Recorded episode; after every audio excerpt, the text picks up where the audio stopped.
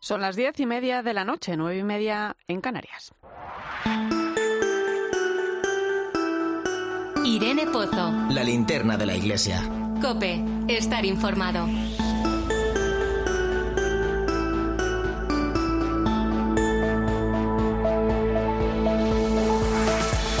¿Qué tal? ¿Cómo estás? Muchas veces pienso en la repercusión que tienen nuestras palabras y gestos. ¿Hasta dónde puede llegar un testimonio?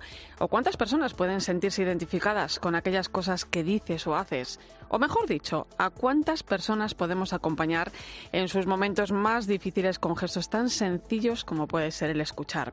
Me llenó de alegría conocer hace unos meses a Pablo, enfermo crónico, y saber que somos su mejor medicina en sus noches de viernes en diálisis. Y también escuchar el testimonio de Aarón, miembro del equipo sinodal en una de las 20 cárceles que ha participado en la fase diocesana del sínodo en España. Él, en su intervención el día de la asamblea final, dijo algo así como que cuando todos los habían dejado atrás, la Iglesia estaba ahí, no lo hizo. Y es que muchas veces escuchar y sentirse escuchado le hacía a uno más persona. Queríamos eh, con este proceso sinodal llegar dentro y fuera, en especial a aquellos que llamamos los alejados. Por ejemplo, es cierto que quizá no han participado muchos jóvenes, pero eso también tiene que servir a la Iglesia para escuchar su silencio y darnos cuenta de que tenemos que cambiar el rumbo y que tenemos que hacer un esfuerzo por llegar a esas periferias.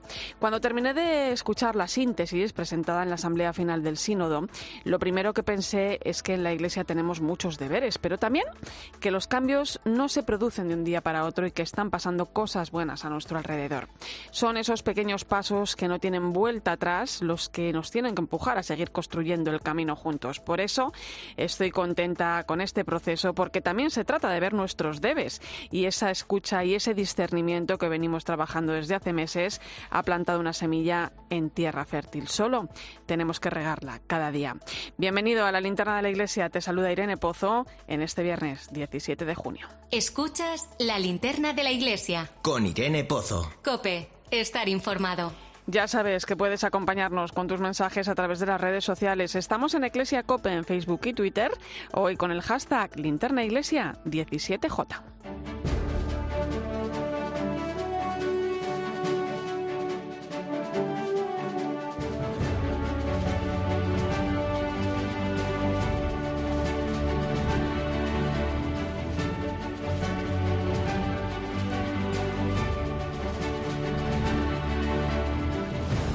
Repasamos hasta ahora las principales claves de la actualidad de la Iglesia que nos deja la semana. Lo hacemos con Nacho de Gamón. Buenas noches, Nacho. Buenas noches, Irene.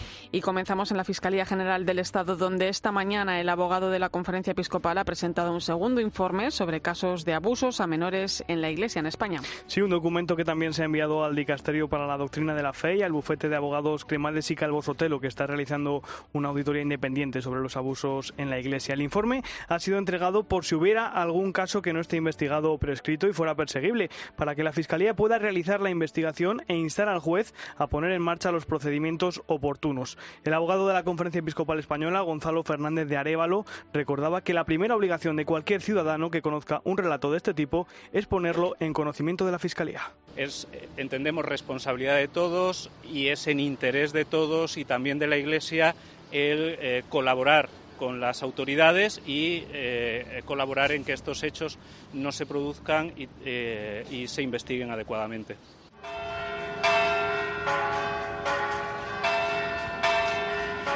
Así sonaban este mediodía las campanas en Valladolid para anunciar que ya tiene nuevo arzobispo. Es Monseñor Luis Argüello, hasta ahora obispo auxiliar de la diócesis. Sucede al cardenal Ricardo Blázquez, que cumplió 80 años en abril y presentó la renuncia con 75, hace más de 5 años. Monseñor Argüello es natural de Meneses de Campos, en Palencia, y tiene 69 años. Estudió Derecho Civil en la Universidad de Valladolid antes de ordenarse sacerdote e incardinarse en la Archidiócesis castellana, donde ha desarrollado todo su ministerio sacerdotal. Allí ha sido formador y rector del seminario vicario general y finalmente obispo auxiliar de Valladolid desde junio de 2016. Además, desde noviembre de 2018, el secretario general y portavoz de la Conferencia Episcopal Española, cargo al que renunciará en la próxima asamblea plenaria en el mes de noviembre, porque no lo considera compatible con el nuevo destino que le ha encomendado el Papa Francisco. La dedicación a una archidiócesis como la de Valladolid pide una dedicación exclusiva.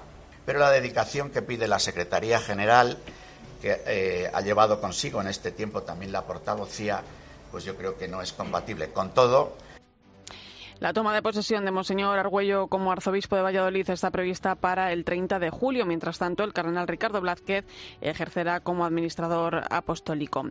Más cosas. Esta mañana se ha celebrado el funeral por el arzobispo emérito de Oviedo, Monseñor Gabino Díaz Merchán, que falleció el pasado martes a los 96 años de edad. En la homilía, el arzobispo de Oviedo, Monseñor Jesús Sanz Montes, ha recordado la grandeza de Monseñor Díaz Merchán. Es conmovedora y de agradecer la eclosión de afecto y reconocimiento hacia su persona, donde no han destacado las proveniencias ideológicas, sino el respetuoso agradecimiento ante alguien grande, cuya cercanía nos ha hecho a todos un poco más buenos y algo mejores. Don Gavino es una figura sin la que no se podría entender la Iglesia en España durante la segunda mitad del siglo XX, Nacho. Monseñor Díaz Merchán nació en la localidad toledana de Mora en 1926. Estudió en el Seminario de Toledo y en la Universidad Pontificia de Comillas, donde obtuvo el doctorado en Teología. De vuelta a Toledo, fue nombrado obispo de Guadix en 1965, con 39 años, siendo en ese momento el obispo más joven de Europa y participando en la cuarta y última sesión del Concilio Vaticano II. De hecho, era el último obispo español vivo en participar en la historia cita. Cuatro años después, en 1969, el Papa Pablo VI le nombra arzobispo de Oviedo, siendo el arzobispo más joven de España y sustituyendo al cardenal Vicente Enrique y Tarancón, al que también sustituyó en la presidencia de la Conferencia Episcopal durante dos trienios, entre 1981 y 1987. Fue arzobispo de Oviedo hasta 2002, durante más de 32 años, donde fue sucedido por el cardenal Carlos Osoro. Y quien también falleció ayer es Monseñor Antonio Montero, arzobispo emérito de Mérida, Badajoz. Natural de Churriana de la Vega, en Granada, Monseñor Montero compaginó su vocación sacerdotal con la periodística. Fue uno de los informadores enviados a Roma para cubrir el Concilio Vaticano II, director de la revista Iglesia, fundador de la editorial PPC y primer director de la revista Vida Nueva. Monseñor Montero siempre fue un prelado comprometido con los medios de comunicación. De hecho, en la conferencia episcopal presidió la Comisión de Medios de Comunicación Social durante cinco mandatos. Será enterrado en la Catedral de Mérida. Pues hasta allí nos vamos. Cope Mérida, Celia Lafuente, buenas noches. Buenas noches, Irene. La Catedral Metropolitana de Badajoz ha acogido hoy la capilla ardiente y el funeral de Monseñor Antonio Montero Moreno. El primer arzobispo de Badajoz fallecía ayer en Sevilla a los 93 años. Su voluntad ha sido ser enterrado en Mérida, concretamente en la Concatedral de Santa María. Eso será a las 8 de la tarde de mañana sábado, donde se le dará cristiana sepultura en la capilla del Santísimo. Triste noticia, la muerte de don Antonio Montero, primer arzobispo de la Archidiócesis de Mérida, Badajoz el obispo de más edad del episcopado español. Uno de sus rasgos más característicos fue su vocación periodística que cultivó desde joven y que le llevó a ser un obispo pionero y casi único en la Iglesia de España. Y este domingo celebramos la solemnidad del Corpus Christi, pero este jueves algunas localidades donde es fiesta patronal lo han celebrado también y han podido procesionar por sus calles. Sí, es el caso de ciudades como Granada, Sevilla o Toledo, donde Monseñor Francisco Cerro, el arzobispo primado, ha podido participar en la procesión por las calles de la ciudad imperial por primera vez desde que tomó posesión de la sede toledana en 2020 en este corpus especialísimo, quizás para muchos de nosotros único, después de este tiempo en el que hemos estado esperando que llegase este gran momento de ver a Dios en la calle, en esta procesión única en el mundo. También mi primer Corpus Christi con esta normalidad. Pues con motivo de esta fiesta, esta semana estamos celebrando la Semana de la Caridad y Caritas Española nos propone algunos sencillos gestos para acordarnos de los más necesitados. Sí, gestos como mirar con ternura, escuchar con paciencia y humildad, cuidar la fragilidad, compartir con generosidad o denunciar las injusticias.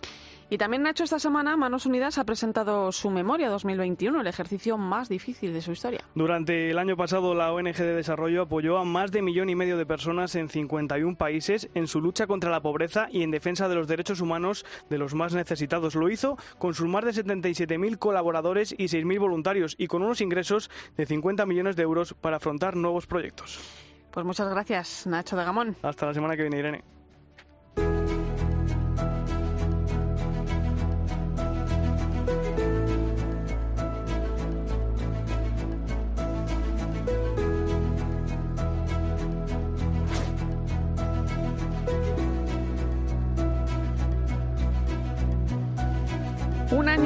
Difícil para todos, el de 2021, marcado por la pandemia, en especial para las personas más vulnerables. También para Manos Unidas, que tuvo que redoblar esfuerzos para atender las necesidades que se fueron presentando.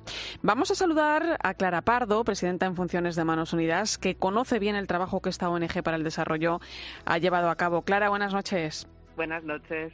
Eh, la verdad que hay que estar muy orgulloso de ese trabajo realizado por la familia de Manos Unidas y también por la generosidad de tantas personas que lo han hecho posible a pesar de la que estaba cayendo. Efectivamente, yo creo que es de lo que más orgulloso me puedo sentir, de, cómo, cómo somos los españoles, cómo reaccionamos cuando hay necesidad. Mm. Somos capaces de mirar más allá de nuestras fronteras, que las cosas aquí no estaban bien, pero somos capaces de entender que fuera las cosas están mal y Manos Unidas como familia ha luchado ahí unida para, para intentar canalizar esas ayudas en unos momentos en que cada vez es más necesaria la ayuda fuera, desgraciadamente. Eh, Manos Unidas siempre ha trabajado por atender las necesidades de las personas para que puedan alcanzar una vida digna. Eh, ¿Ha cambiado la pandemia en algo las prioridades de Manos Unidas? No, por supuesto. Lo que intentamos es luchar para, para conseguir que, que, todo el mundo tenga esa dignidad que todos nos merecemos como seres humanos. Lo que pasa es que nosotros somos una ONG de desarrollo y a raíz de y nos solemos hacer muchos proyectos de emergencia y estos dos últimos años nos hemos visto obligados a atender más proyectos de emergencia pues por, por la necesidad. Para, primero para que atender en la época del COVID más duro pues probablemente con temas sanitarios, de, respiradores o, oxígeno o, alcohol incluso, y luego muchísimas ayudas, pues porque la gente que se quedaba confinada es que no tenía medios de subsistir, o sea, para evitar una crisis de hambruna, que ya la hay, pero intentar ayudarles a sobrevivir. Entonces hemos tenido que ayudar más en temas de emergencia que normalmente no hacíamos, pero siempre es para ayudar a los más necesitados. Claro, porque Manos Unidas tiene eh, dos líneas de trabajo, ¿no? Por un lado está la cooperación para el desarrollo, por otro está el tema de la sensibilización, que también es muy importante, ¿no? Eh, Clara, tú has viajado mucho, has podido comprobar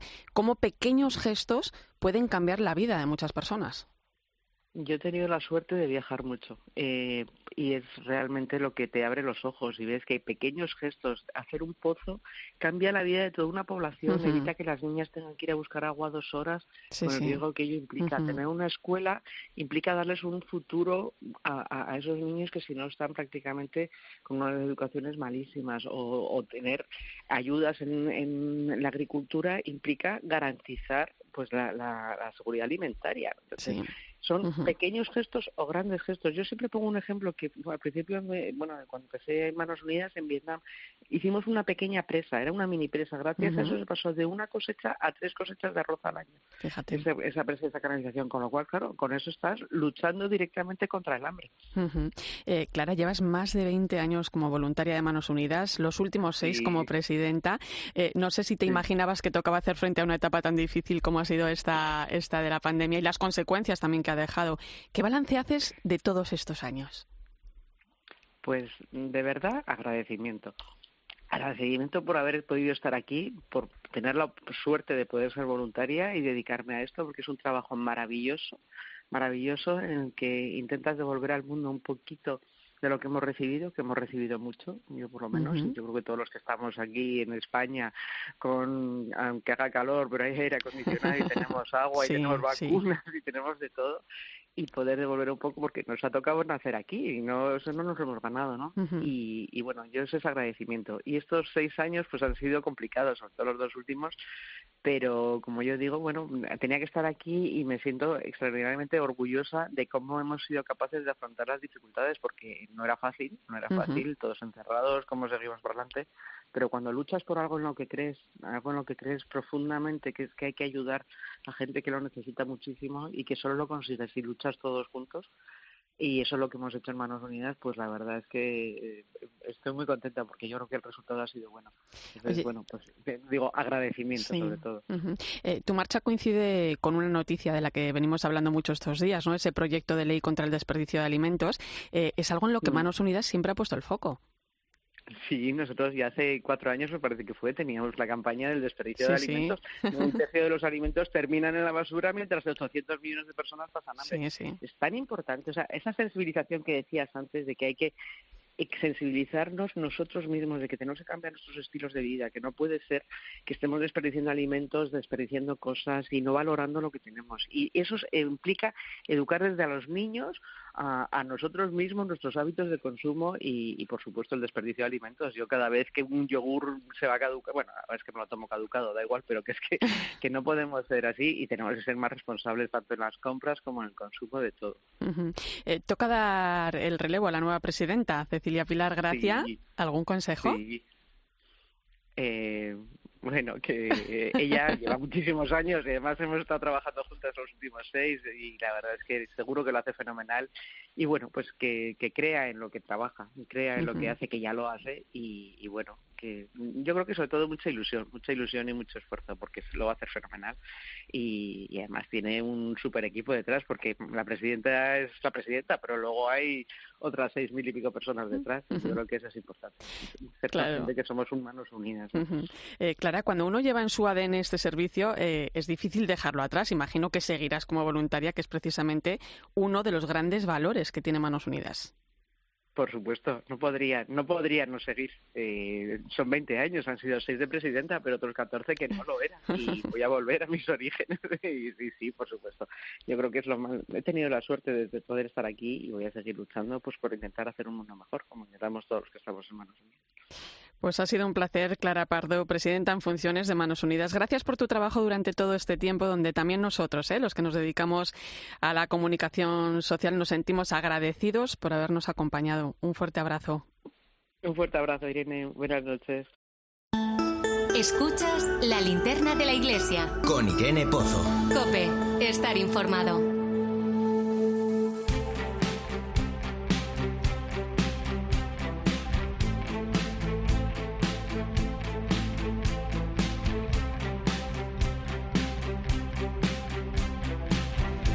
Hacemos repaso ahora de la actualidad en nuestras diócesis. Nos vamos a Sevilla, donde mañana van a ser beatificados 27 mártires vinculados a la Orden de Predicadores, los dominicos. El prior del convento de Santo Tomás de Aquino de Sevilla, Fray Emilio García, reconocía en Mediodía Cope el testimonio de fe que ofrecieron estos mártires con su muerte yo creo que una de las cosas pues que puede resultar más, más llamativa pues es la, precocidad digamos de alguno de ellos o la poca edad no que apenas habían empezado pues su vida religiosa y ya les tocó pues dar ese testimonio realmente grandioso de, de su fe no entre los 27 mártires hay historias como la de Fructuoso Pérez el director del periódico católico La Independencia de Almería. Era miembro de la fraternidad laical de Santo Domingo y fue asesinado en 1936 durante la persecución religiosa que tuvo lugar en nuestro país. Estaban en su casa comiendo un día y fueron los milicianos y lo detuvieron. Las chicas, eran dos chicas y dos chicos, cuando los vieron que lo detenían a su padre, pues se echaron a llorar. Y su padre les dijo que no, que no lloraran, que se portaran bien, que cuidaran a su madre, que estaba un poco pachucha, y que si no lo veían más, que en el cielo lo esperaba. La que habla es su nieta, María Ángeles Pérez. Según los testigos, fue fusilado en la playa de la Garrofa, en Almería, junto a otros compañeros, mientras gritaba Viva Cristo Rey. Otro de los mártires que serán beatificados mañana es Fray Tomás Morales. Con 12 años dejó la isla que le vio nacer, Gran Canaria, para irse a estudiar al Magro con los dominicos, donde profesó. Destinado en Almería, donde daba clases de griego y árabe, fue detenido y fusilado en el paraje de Tabernas. Así de emocionada le recuerda a su hermana Antoñita Morales, de 95 años habían estado hablando de la posibilidad de morir y que él había dicho que él estaba preparado para el martirio. Él había sido una persona que había animado mucho a los otros cuando vieron a dónde los llevaba. Por eso pienso, sabes, que fue muy valiente. Son solo algunos testimonios que llegan a nuestros días y nos recuerdan la vida de los 27 mártires que mañana serán beatificados en la Catedral de Sevilla.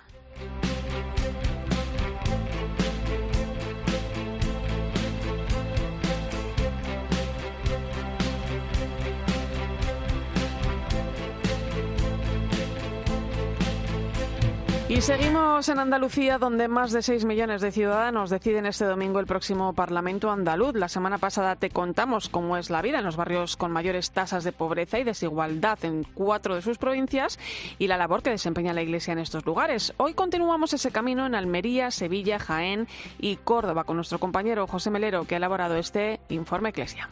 En Almería, la gran labor de la Iglesia se centra en los asentamientos chabolistas que proliferan en la provincia, especialmente en los alrededores del ejido o Níjar. Se estima que unas 6.000 personas, el 99% de ellos inmigrantes, ocupan estos asentamientos en condiciones infrahumanas entre plásticos que han formado los invernaderos. Caritas trata de ofrecerles una ayuda integral para salir de la pobreza, pero no es sencillo. Hay mucha como cortapista y como mucho eh, ponerle ponerle barreras desde, desde muchos ayuntamientos. Bueno, nosotros vamos a empezar ya a poner quejas porque no hay manera de empadronar a las personas que están viviendo aquí, que están trabajando, cuando hay una ley de empadronamiento que lo dice muy claro. Entre los barrios de Sevilla se encuentran dos de los considerados más pobres de España y Europa, Los Pajaritos y las 3.000 viviendas, dos verdaderos mercados de la droga. En Los Pajaritos estuvo el Gran Poder el pasado mes de octubre y de aquello quedan los cientos de voluntarios de su hermandad que echan una mano a mejorar la vida de sus gentes. En las 3.000 viviendas colaboran por su parte también las hermandades y cofradías de Sevilla, por ejemplo, con el proyecto Fraternitas. Hugo Gentil es su coordinador. Y nosotros realmente lo que hacemos es una parte de mm, atender a una, entre 80 y 100 familias. Lo que le damos son los alimentos con una colaboración muy importante por parte de, del Banco de Alimentos. Estamos, como tú sabrás, en un barrio donde la situación es absolutamente marginal, el analfabetismo es un, un punto en seguir. Si nos vamos a Jaén, nos encontramos que cada año pierden 2.000 habitantes, especialmente de las zonas rurales. Linares es el municipio español con mayor tasa de paro de España, superior al 30%.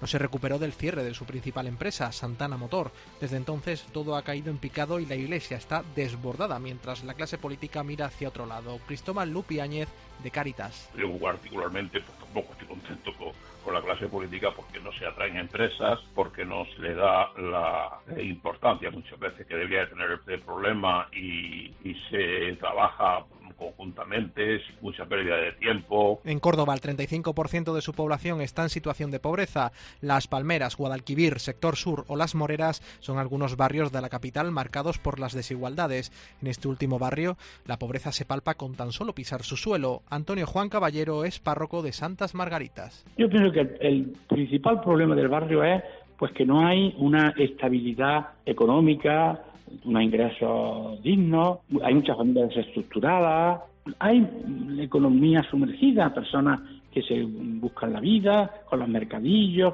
Es la otra cara de Andalucía, la menos conocida y abandonada por las administraciones. Y en Valencia se ha presentado esta semana el año jubilar con motivo del centenario de la coronación canónica de la Virgen de los Desamparados. Hasta allí nos vamos. Cope Valencia, Santiago Pacheco, buenas noches. Buenas noches, Irene. Año jubilar mariano con motivo del centenario de la coronación de la imagen de la Virgen de los Desamparados, en el que lo fundamental tiene que ver con la indulgencia como oportunidad de conversión, pero al que se le quiere dar un marcado carácter social. Se trataría de regalarle a la patrona de Valencia una nueva corona, pero esta vez una corona de caridad, de forma que todos los donativos recogidos a lo largo del año tengan como destinatario los tres proyectos sociales que dependen directamente de su basílica, a saber, la recuperación de los enfermos mentales graves, la reinserción de mujeres prostitutas y víctimas de trata o las madres que atiende Provida. Don Antonio Cañizares es el cardenal arzobispo de Valencia. Que ella también nos enseñe a hacer lo que ella hace constantemente con todos los desamparados, atender a los más necesitados. Este año sea un año de caridad también aquí en Valencia, en toda la comunidad. Y desde el punto de vista pastoral se invita, como no, a todo el mundo a peregrinar a la Basílica de la Virgen, pero su imagen peregrina también va a visitar todos los pueblos de la archidiócesis. Y terminamos en Madrid, donde vamos a conocer la labor caritativa de la Iglesia a través de un sencillo gesto que realizan cada día los agustinos de los colegios mayores Mendel y Elías Aguja.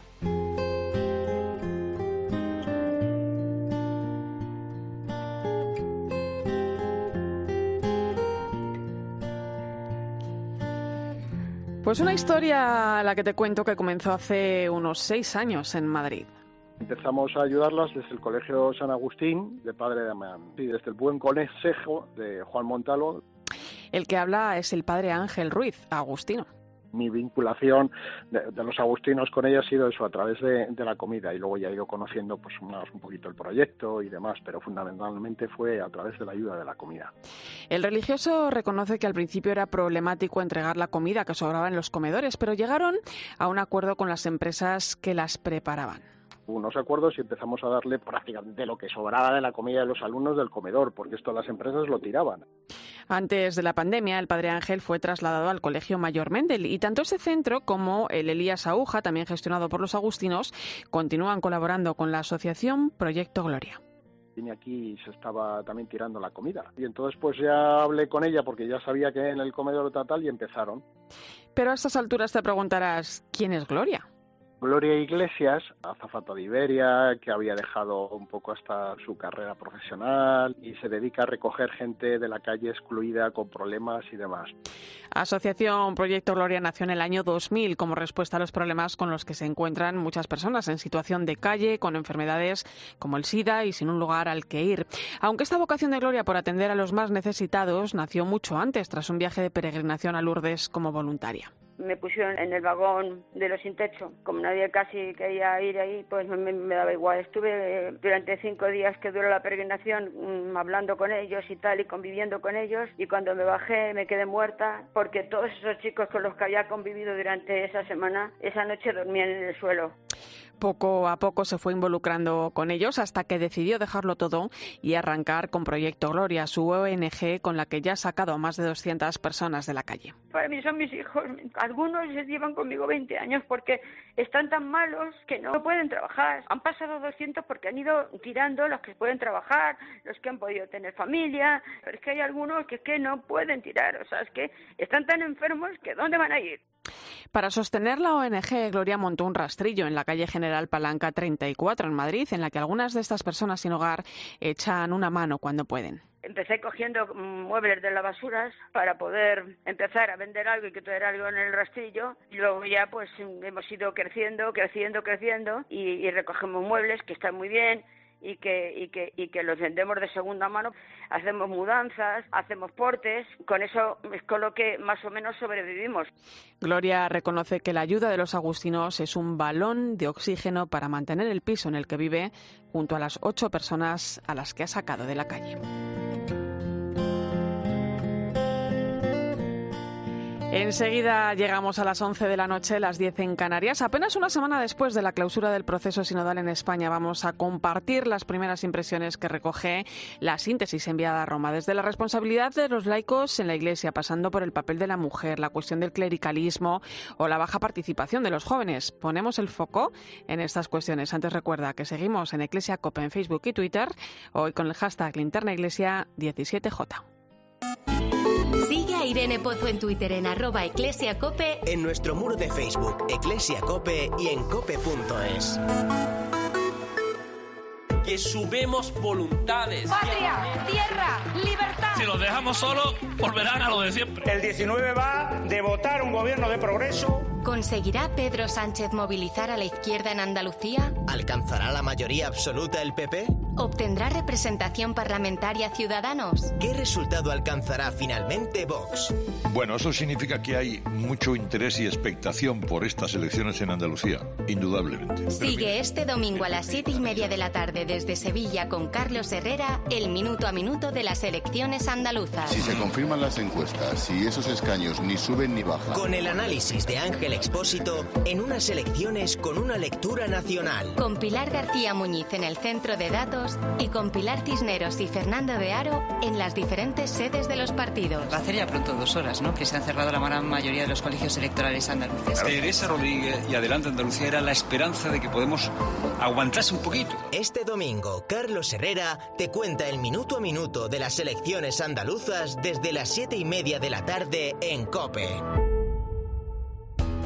¿Qué has pensado para estas vacaciones? Seguro que has oído anuncios en los que te ofrecen viajes, días de descanso, de diversión, rutas con encanto, pero tú buscas algo más. ¿Buscas una experiencia de las que marcan para toda la vida? ¿Compartir con familia y amigos? ¿Encontrarte con Jesucristo y celebrar la fe con niños, jóvenes y adultos? Ven al encuentro de laicos de la parroquia que tendrá lugar en Barcelona del 21 al 24 de julio. Más información e inscripciones en nuestra web accioncatolicageneral.es. UMAS, mutua especialista en seguros para el sector educativo. Ofrecemos una solución integral para los colegios y guarderías. Daños patrimoniales, responsabilidad civil, accidentes de alumnos. Más de 800 centros ya confían en nosotros. Visítanos en umas.es. UMAS, más de 40 años de vocación de servicio. Escuchas la linterna de la iglesia. Y recuerda, la mejor experiencia y el mejor sonido solo los encuentras en cope.es y en la aplicación móvil. Descárgatela.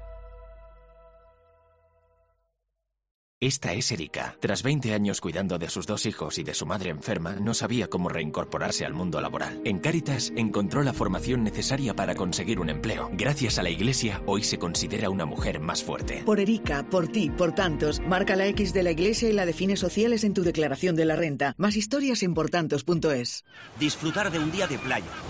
Correr unos kilómetros más este verano, libera tu mirada. Ven a de Lentillas Week de General Óptica y disfruta de un 40% de descuento en todas las lentes de contacto. Solo del 16 al 26 de junio. General Óptica, tu mirada eres tú.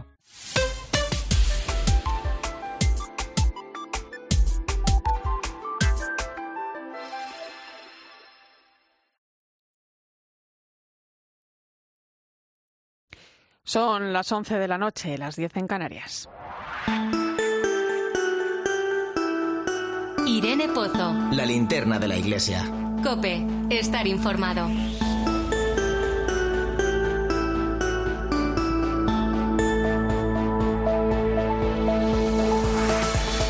Como cada viernes hasta ahora ponemos el foco en la actualidad vaticana, hasta allí nos vamos con nuestra corresponsal Eva Fernández. Buenas noches. Muy buenas noches, Irene. Eva, la revista La Civiltà Católica recogía esta semana el encuentro que ha mantenido el Papa con directores de, de, revistas culturales europeas de los jesuitas, donde habla, entre otras cosas, de la guerra y de la conversación que mantuvo hace ya unas semanas con el patriarca Kirill, ortodoxo ruso. Sí, a lo largo del diálogo con los directores de estas revistas, entre ellas la española Razón y Fe, el Papa, el Papa elogia repetidamente a Ucrania, un pueblo valiente que lucha por sobrevivir y destaca mm, su heroísmo. Aconseja transmitir el drama humano de la guerra para que la sociedad conozca lo que está ocurriendo y pone varios ejemplos. El drama humano de las fosas comunes, de una mujer a cuya puerta llama el cartero y recibe una carta de agradecimiento por haber dado un hijo a la patria. ¿no? El Papa eh, también le preocupa ¿no? el futuro a medio plazo de los refugiados y se pregunta qué sucederá cuando se pase el entusiasmo por ayudar. Esta es una idea, Irene, que el Papa está repitiendo últimamente en las audiencias, en el Ángelus, ¿no? Y mm, en la entrevista denuncia especialmente el interés por probar y por vender armas que está detrás de esta guerra, ¿no? Y afirma esa idea que ya ha avanzado en tantas ocasiones en su pontificado, que estamos en una tercera guerra mundial a todos, ¿no? El Papa mm, es eh, especialmente duro, ¿no? Cuando se refiere a Rusia, Porque, por ejemplo, apunta. Que se repiten escenas de trágica memoria y que una vez más el chantaje de algunos poderosos acalla la voz de la humanidad que invoca la paz, ¿no? Em, en la entrevista también confirma, como decías, que espera reunirse en septiembre en, en Kazajistán con Kirill, con el patriarca ortodoxo de Moscú. Y recuerda un detalle que, aunque en cierta parte mm, lo supimos, como, como la conversación eh, fue privada, el Papa mm, confirma algo que nos imaginábamos, ¿no? Al inicio de aquella conversación, al parecer, eh, Kirill le leyó una declaración en la que daba razones para justificar la guerra, ¿no? Entonces, fue al terminar cuando el Papa le dijo estas palabras, hermano, no somos clérigos del Estado, somos pastores del pueblo, ¿no? Y justo por eso el Papa espera encontrarse con él en septiembre y, matiza y hablar con él como pastor, ¿no? Y por cierto, también en la entrevista bromea con su silla de ruedas, ya lo ha hecho en esta semana en dos ocasiones, a la que llama la nueva silla gestatoria. El humor no lo pierde, ¿eh? Efectivamente. bueno, habrá que esperar a septiembre para ver si se produce ese encuentro. Por delante tenemos la amargura ¿no? del Papa por no poder viajar ahora a África, como estaba previsto, pero sí sabemos, Eva, que va a presidir una misa con la comunidad congoleña el próximo 3 de julio. Sí, será una misa en San Pedro y ha escogido ese día porque coincide con la fecha en la que iba a celebrar una misa multitudinaria en Kinshasa. ¿no? Eh, como ha reiterado el, propio Papa en tantas ocasiones, se, quedó muy disgustado por tener que posponer el viaje. Y mm, cuando hace unos días recibió a los participantes del capítulo general de la Sociedad de Misioneros de África, les comentó que había decidido celebrar esta misa para unirse a las intenciones de todo el país. Les, les decía, llevaremos eh, a San Pedro, ¿no? Y fíjate que mañana, por cierto, el Papa se va a reunir con los misioneros combonianos que también están celebrando el capítulo general en Roma y no nos va a extrañar en absoluto que seguro que les diga algo, que les diga la pena que siente por no estar allí porque ya sabemos que los misioneros combonianos realizan desde hace tantos años una, una gran labor en, en el Congo. Sí, señora.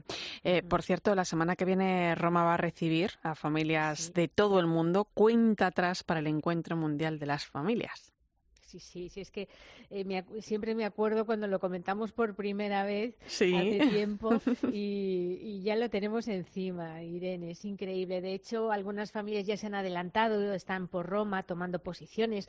Muchas de las familias italianas, mm, de hecho, van a, mm, van a mm, pasar en Asís este fin de semana, donde tendrán distintos encuentros, ¿no? Pero quizás uno de los regalos más importantes que ya nos ha hecho este encuentro mundial de las familias familias es el documento que ha publicado el Vaticano, eh, en concreto el Dicasterio para los laicos, familia y vida, un documento mm, que va a contribuir a, mejorar la formación de los matrimonios. La clave de este itinerario catecumenal para la vida matrimonial, que se llama así, eh, es que mm, la preparación de los futuros esposos no se centre en la boda en sí, sino en la vida matrimonial, ¿no? en lo de después.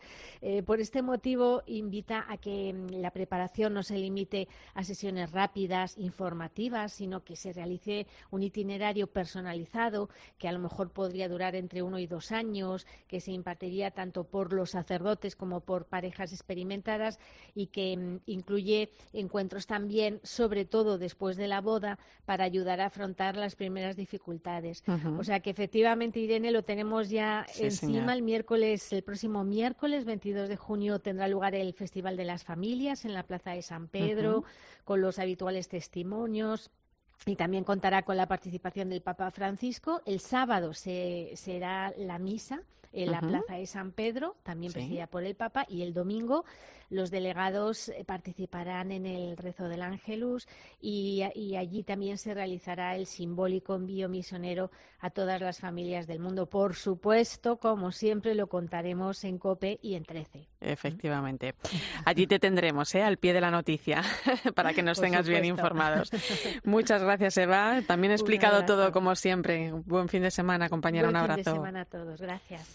Pues hasta Roma nos vamos. Hasta Roma no nos vamos porque venimos de Roma, pero a Roma sí que viaja una delegación de cerca de 100 personas de más de 30 diócesis españolas que van a participar del 22 al 26 de junio en el décimo encuentro mundial de las familias. Junto a ellas, entre otros, va el director de Familia y Vida de la Conferencia Episcopal, Miguel Garrigós. Buenas noches. Buenas noches, Irene. Eh, ¿Quiénes ponéis rumbo a este décimo encuentro mundial de las familias y qué esperáis encontrar allí estos días? Bueno, pues principalmente eh, vienen muchas familias, vienen casi todos son matrimonios, vamos encabezados por, por tres obispos, don José Mazuelos, el presidente de la Subcomisión de Familia y Vida, don Ángel Pérez Puello y don Arturo Ross. Eh, vamos un grupito de sacerdotes, sobre todo delegados de Familia y Vida también, o conciliarios de delegaciones, y un nutrido grupo de matrimonios, bueno, muy, representando toda la geografía española, que vienen de, todas partes. Oye, el anterior encuentro, Miguel, fue en Dublín, antes de la pandemia, en el año 2018. ¿Han cambiado mucho las necesidades de la familia en este tiempo? Bueno, es que yo creo que has dado la clave, ¿no? La clave de pandemia me parece que es, que es muy importante, ¿no? Porque sí que ha acelerado procesos, eh, y sí que ha, cambiado ¿no? bastantes cosas de la configuración. y por eso yo creo que, que más que nunca ¿no? este proponer el amor familiar ¿no? como este, este camino y vocación de, santidad, que es el lema del encuentro, ¿no? esta, esta invitación del Papa Francisco. Eh, Miguel, ¿qué papel juega la familia en el mundo actual? ¿Por dónde pasan los grandes retos, los grandes desafíos que, que tiene por delante? Bueno, yo creo que, que si hablamos del mundo actual, eh, no podemos centrarnos solo en Occidente, ¿no? Yo creo que en Occidente es donde la familia está atravesando la, crisis más, más profunda, ¿no? Eh, porque creo que en otros continentes hay mucha esperanza, ¿no? Pues África, América, pero es cierto que, que en Occidente la familia está siendo muy probada, ¿no? A nivel legislativo, yo diría sobre todo a nivel cultural, ¿no? Como ese deseo de disolver la familia, ¿no? De casi decir que no existe la familia, ¿no? Que cualquier cosa, cualquier unión es familia o matrimonio. Y yo creo que esto, pues, no hace nada bien, pero pero bueno, nosotros tenemos muchísima esperanza, una esperanza que no se, no se, no se apoya como en los cálculos humanos, ¿no? que pensemos que las estadísticas van mejorando, ¿no? sino que se apoya en, el plan de Dios, ¿no? este signo de amor de Dios para, para la humanidad y para cada familia. Por cierto, que este encuentro pone fin también al año Amoris Leticia, que venimos celebrando en la Iglesia desde marzo de 2021, eh, que fue la fecha ¿no? del quinto aniversario de la exhortación apostólica. Eh, Miguel, ¿qué tiene que decirnos hoy Amoris Leticia? Bueno, yo creo que tiene que decirnos mucho, ¿eh? todavía tiene que decirnos mucho. Eh, han pasado cinco años, pero... Hay que explotarla un poco más. Sí, sí, sí, mucho jugo que, que sacar. De hecho, eh, lo que comentaba antes Eva de este documento que ha sacado el Dicasterio de la Ecofamilia y Vida, pues está implícito en el capítulo sexto de Amoris Leticia, cuando el Papa Francisco habla de, de algunos retos pastorales, precisamente habla de eh, guiar a los prometidos en el camino del matrimonio y luego acompañar en los primeros años de la vida matrimonial. Y este deseo del Papa eh, como que ha cristalizado en este documento, ¿no? que, lo aterriza. ¿no? Eh, igual que eso, pues muchísimas cosas, ¿no? esta propuesta de, del amor tan hermosa para las familias, otro reto, ¿no? Nuestros jóvenes, ¿no? Mostrar esta belleza del matrimonio y la familia, ¿no? Que, parece, ¿no? Como que no que es algo pasado, ¿no? Que ya no se no se lleva esto de casarse para toda la vida, pues el Papa ahí también nos lanza este reto grande, ¿no? De, él dice tocar las fibras más íntimas del corazón de los jóvenes para que descubran, ¿no? A lo que están llamados, ¿no? A esta vocación tan grande, tan preciosa. Bueno, y también la misión evangelizadora, ¿no? De la familia es uno de los temas que ha salido en la en la síntesis del sínodo. Sí, por supuesto. Es que es que la familia es el corazón, corazón de la Iglesia, corazón de, de la sociedad. Gracias a Dios tenemos muchas familias en nuestra Iglesia española eh, que están viviendo su fe a tope, con un deseo grandísimo de, mostrar esta belleza del amor, pero claro, hace falta más, ¿no? Y por eso esta misión de, no ocultar la luz. Yo creo que esto es muy importante, ¿no? Son tiempos de ser testigos valientes, como los apóstoles, ¿no? Si se hubieran quedado encerraditos en el cenáculo, hoy no estábamos aquí. Pues como los apóstoles hay que salir, salir a la calle. Bueno, pues eh, yo os deseo que paséis allí una buena estancia, que, os empapéis bien, porque luego hay que contárselo al resto de familias, y, que disfrutéis mucho estos días y que nos vayáis contando todas las vivencias. Así es que Miguel Garrigós, director de Familia y Vida de la Conferencia Episcopal, un fuerte abrazo y buen viaje. Fuerte abrazo, muchísimas gracias, Irene. Escuchas la linterna de la iglesia. Con Irene Pozo. Cope, estar informado. Son las 11 y 12 minutos de la noche, 10 y 12 en Canarias. Entramos en tiempo de tertulia. Hoy con el análisis de la directora del Máster Universitario de Doctrina Social de la Iglesia de la Universidad Pontificia de Salamanca, Teresa Conte. Buenas noches. Buenas noches, Irene. ¿Qué tal? Y el director de la revista Vida Nueva, José Beltrán. Bienvenido. Muy buenas noches. A ver, acabamos de cerrar la fase diocesana del sínodo en España. Estas semanas se van cerrando también las fases locales en todo el mundo. Llegan a Roma las síntesis que nacen de estos procesos. Y en verano se reunirá el grupo que va a redactar la primera síntesis común de esta fase. Se espera que se pueda publicar hacia septiembre, octubre, más o menos, que es cuando va a dar comienzo la siguiente fase, la fase continental. Y aunque se cierra esta etapa, nunca mejor dicho, marca el inicio de algo muy importante, ¿no? que es una nueva forma de ser iglesia. Vosotros conocéis la síntesis de España, ahora profundizaremos en algunos eh, de sus aspectos, pero antes os pido una valoración general, unas primeras impresiones, José. Bueno, pues la primera impresión es buenísima, ¿no? Es decir, sobre todo porque eh, el pueblo ha hablado, ¿no? El pueblo de Dios ha hablado, obispos, sacerdotes, religiosos, laicos, y han visto cosas que no les gustan, ¿no? Cosas que no nos gustan y cosas que son ilusionantes, ¿no? y, muchas propuestas de presente y de futuro. Creo que que a lo largo de, estas últimas décadas se han generado, provocado, insinuado eh, distintas, distintos sínodos y distintas propuestas a lo largo de las diócesis, pero nunca se había hecho una consulta global. Y creo que el resultado de esta, de esta síntesis ofrece muchas pautas de lo que siente y de lo que vive la gente que está a pie de parroquia, ¿no? O a pie de colegio, o a pie de obra social, más o menos cercanos a la iglesia, ¿no? Pues con esa asignatura pendiente de pocos no creyentes han participado, pocos jóvenes han tomado parte, pero la gente que ha tomado la voz es gente que está pringada hasta el fondo y que está embarrada Y yo creo que solo por eso es una interrogante enorme la que se nos genera, ¿no? Y son muchas expectativas las que se crean que pueden ser frustradas si nos escuchan. Teresa. Yo creo que es un camino, un camino sin retorno en el mejor de los sentidos. Coincido, como decía José, en que creo que el, el, signo de la ilusión es importante. No, no estamos hablando de optimismo, hablamos de esperanza, que es distinto, ¿no? Pero creo que es importante también una tarea comunitaria que sea ilusionante, que ayude a, a vivir mejor la identidad y la pertenencia, eh, a profundizar, sin lugar a dudas, la dimensión comunitaria de nuestra fe, que refuerce la comunión, porque si no todo esto pues, eh, pues sería muy declarativo y quizás poco más, y que al final nos ayude también a tomar conciencia de, de, la importancia que tiene en nuestro mundo eh, poder testimoniar, ¿no? Con obras, con palabras, con propuestas, con reformas, la verdad en la que creemos, porque al final todo esto no tiene otro sentido que cumplir mejor la misión, que evangelizar mejor, que dar mejor testimonio de, de la verdad de Jesucristo, que es que al final no es, es, es, es la unidad en torno a la que la Iglesia tiene que caminar, ¿no? Entonces a mí me parece eso, me parece un camino, un camino sin retorno. Vamos a entrar en alguna de las cuestiones. Por ejemplo, eh, sobre el papel de la mujer en la Iglesia, ¿no? Es reconocido que desempeña un papel fundamental en el día a día de la comunidad eh, eclesial, pero hay que dar un paso más, ¿no? Se ve imprescindible su presencia en lugares de responsabilidad y toma de decisiones, Teresa. Bueno, es, es como una evidencia, ¿no? Eh, quiero decir, es una cuestión central, sin lugar a dudas eh, pensar seriamente ese lugar de la mujer en la Iglesia, que tiene que ver también con la cuestión de, del laicado y de la profesionalidad de algunos eh, de algunos lugares en los que sin lugar a dudas hay que pensar muy bien qué buen profesional puede tomar buenas decisiones en nombre de la comunidad y para el bien de la comunidad y del servicio y de la misión, ¿no?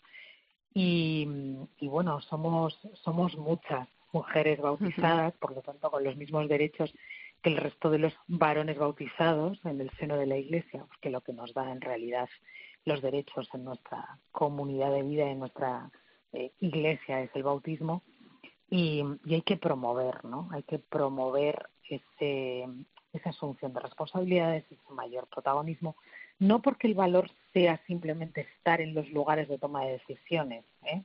porque eh, quiero decir, yo también rompo una lanza en favor de, de todas las mujeres que hacen posible la vida de las parroquias, la vida de los colegios, la vida de, de, las comunidades, ¿no? Pero reconozcamos en su justo lugar y avancemos en el camino de la igualdad entre el hombre y la mujer en el seno de la comunidad eclesial. Esto lo señalaba ahora Teresa, ¿no? Enlaza en cierta manera con el papel de los laicos en la Iglesia, ¿no? Que por cierto han sido los que más han participado en el proceso, ¿no? La síntesis habla de clericalismo bilateral, es decir, un exceso de protagonismo por parte de los sacerdotes y un defecto en la responsabilidad de los laicos, ¿no? ¿Cómo caminamos, José, con estos ingredientes en, sinodalidad? Pues mira, a mí ahí la síntesis me ha sorprendido y para bien eh, con un término que yo no solía utilizar y que no suelo utilizar en, en, el ámbito de la misión compartida entre laicos y religiosos o de esa sinodalidad en el, en el ámbito parroquial, ¿no? Que es el de la codecisión en aquellas situaciones y en aquellos aspectos que, que, se pueda y que sea posible ¿no? dentro de la organización y de las estructuras eclesiales, pero me parece un término muy fuerte y muy valiente. Es decir, hablar de corresponsabilidad ya implica un trabajar mano a mano, ¿no? y, y el hecho del convencimiento de que el, el laico no es un mero ejecutor ni un ejecutivo dentro de la estructura eclesial, ¿no? sino que también es alma.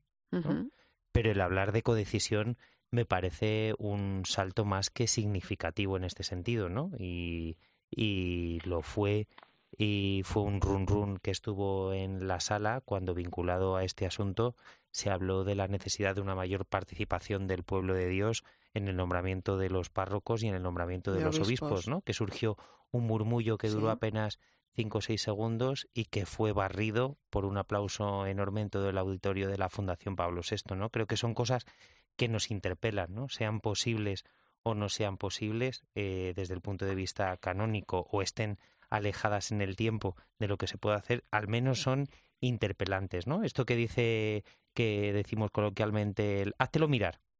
Pues creo que, ese run run y ese aplauso. Bueno, es que las cosas que han salido de este sínodo eh, son cosas buenas porque también le sirven a la Iglesia para hacer un poco de autocrítica hacia adentro, ¿no? Y hacerse mirar esas cosas y discernir determinadas cuestiones. Pero a veces tenemos ¿eh? la piel muy fina, ¿eh? que, que, de puertas para adentro tenemos la piel, la piel muy fina, ¿no? Y, y lejos de sonar como autocrítica, parece que estás lanzando una amenaza herética a la iglesia. Y creo que ese aplauso tenía poco de herético y mucho de, viento fresco del espíritu. No sé cómo veis esto. No sé si quizá puede haber una cierta falta de confianza hacia los laicos. Aquí creo que el tema de la formación es, importante y que puede ayudar también a superar esto. Eh, se hablaba de potenciar procesos formativos, en concreto también, Teresa, eh, en doctrina social de la Iglesia. ¿no? Tú, como directora del máster de la Universidad Pontificia de Salamanca, te pregunto, ¿cómo puede ayudar la doctrina social de la Iglesia en esto? Porque es cierto que es una formación muy rica para los laicos. Bueno, es clave. claro, ¿qué voy a decir yo, no? Pero no, no solo por eso, o sea, no solo porque me dedique a esto desde hace además muchísimos años, sino porque creo firmemente en eso. Lo he dicho muchas veces en estos micrófonos, me lo habéis oído decir infinidad de veces, ¿no? Es educadora de las mentalidades, ayuda en los criterios y por lo tanto sirve a la toma de decisiones, al conocimiento de la realidad, a un juicio iluminado desde la fe y eso no son fórmulas abstractas, ¿no? Estos son eh, cuestiones eh, muy concretas.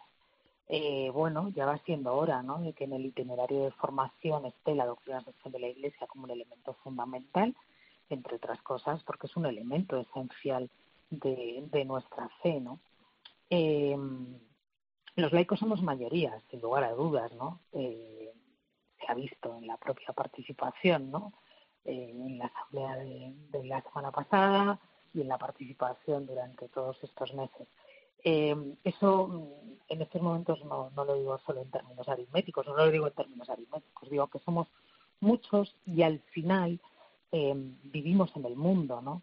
Luego, bueno, los sacerdotes, los religiosos también, pero ya, ya se me entiende, ¿no? Y en nuestra misión está precisamente hacer visible y, de, y, demostrar al final que, que bueno que vivimos eh, iluminados y orientados eh, por nuestra fe ejerciendo libremente eh, como ciudadanos ¿no? y viviendo responsablemente como ciudadanos. Luego tenemos una responsabilidad enorme también hacia afuera de la iglesia no solo hacia adentro no la tenemos hacia afuera enorme no yo diría que enorme y por lo tanto bueno pues hay que saber dar razones de, de aquello en lo que creemos y, tenemos la obligación de saber dar razones al mundo en el que vivimos. Por lo tanto, como decía José, ¿no? Es de estas cosas de hagámonoslo mirar. Bueno, eh, han salido muchos más temas, ¿eh? por ejemplo, la baja participación de los jóvenes, eh, que yo creo que se convierten en una periferia para la Iglesia, eh, el eco del tema de los abusos, la familia, el potenciar los ministerios laicales, el papel de los medios de comunicación ¿no? y el saber también contar mejor las cosas para entendernos. Sí, yo creo que esa es una asignatura pendiente, ¿no? Comienza la síntesis hablando de que hay una fractura real entre la Iglesia y la sociedad y creo que nos falta comunicarnos mejor, comunicarnos mejor hacia adentro entre nosotros y, y, eso pasa también por un toque de atención en la liturgia, ¿no? Es decir, se reconoce también en el texto que ni siquiera nos enteramos de lo que se nos cuenta en las celebraciones porque son poco participativas o poco estimulantes y que no se sabe comunicar en la homilía.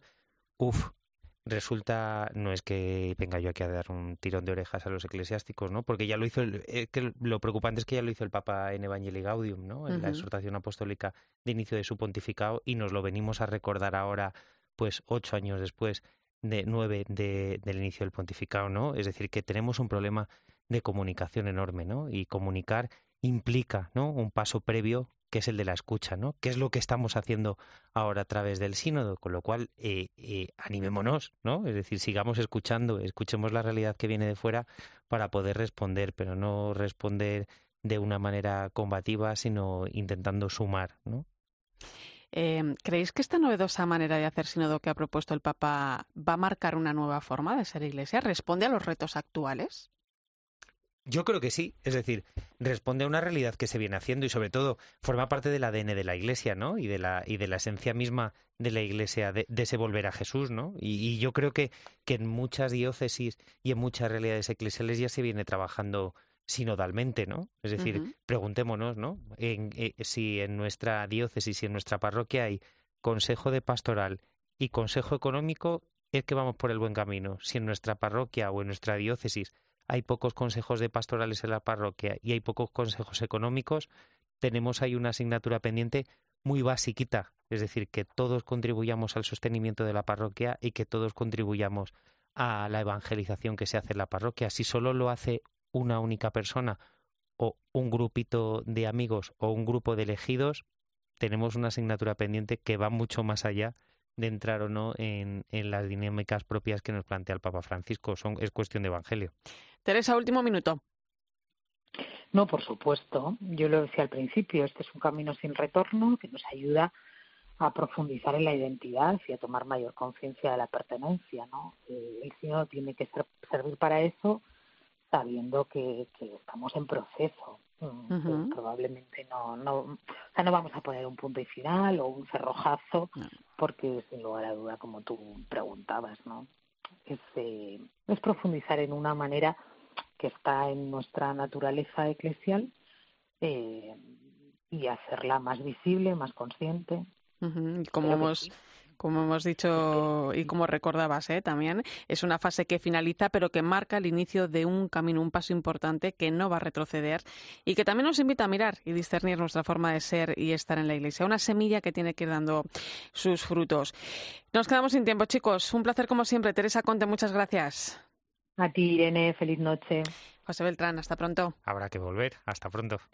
Y a ti, gracias por tu compañía esta noche en la linterna de la iglesia. Te dejo ahora con el partidazo de Cope y Joseba Larrañaga.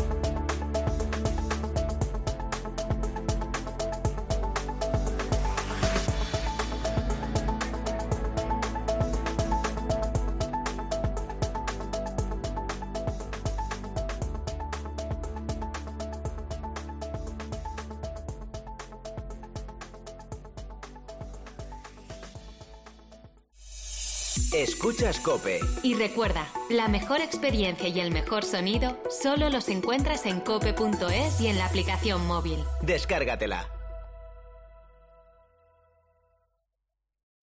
Estamos contigo. Por eso hasta el 30 de junio tienes un ahorro de hasta 45 céntimos por litro si eres de porque tú vuelves, acumulando todas las ventajas del programa. Y sin límite de litros. Aprovecha, aún estás a tiempo. Infórmate en cepsa.es o en tu estación de servicio. Incluye la bonificación del gobierno. Solo porque tú vuelves. Solo en CEPSA. Alquiler, acción de alquilar, negocio por el que se cede una cosa a una persona durante un tiempo a cambio de una rentabilidad. Seguro, adjetivo, es cierto, libre y exento de todo peligro o riesgo. Si piensas en alquilar, ya sabes, alquiler seguro. Infórmate en alquilerseguro.es. Alquiler seguro, protección a propietarios.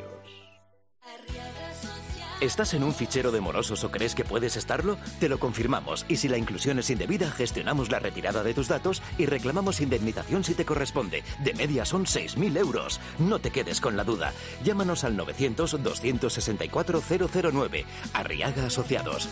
Hagámoslo fácil. ¡Ay, enhorabuena! ¿De cuánto estás? No estoy embarazada. Podrías haber elegido el silencio, pero no. Elige climatizadores Fujitsu. Máximo silencio. La vida es como un libro y cada capítulo es una nueva oportunidad de empezar de cero y vivir algo que nunca hubieras imaginado. Sea cual sea tu próximo capítulo, lo importante es que lo hagas realidad. Porque dentro de una vida y muchas vidas, ahora en Cofidis te ofrecemos un nuevo préstamo personal de hasta 60.000 euros. Entra en cofidis.es y cuenta con nosotros. Ya no es que lo mires y no puedas dejar de mirarlo. Ya no es que revivas cada curva como la primera. Ya no es que lleve lo último de lo último, porque lo es todo y a la vez es algo totalmente nuevo. Nuevo Nissan Qashqai. Inventamos el crossover y ahora lo reinventamos. Descubre esa sensación de probar algo totalmente nuevo en tu concesionario Nissan.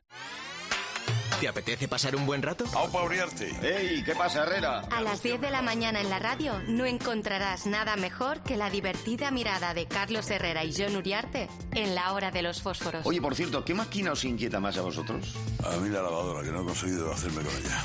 Vaya. Mira, en, en ferrocarriles, en, en fuerzas especiales, yo estuve un mes de encargado de la lavadora. Entonces, claro. Y desde entonces no ha probado. El uniforme era azul, el de todos. Y de ceñía. Este, acabamos lilas. Claro. De lunes a viernes, de 6 a 1 del mediodía, el mejor entretenimiento lo escuchas en Herrera en Cope.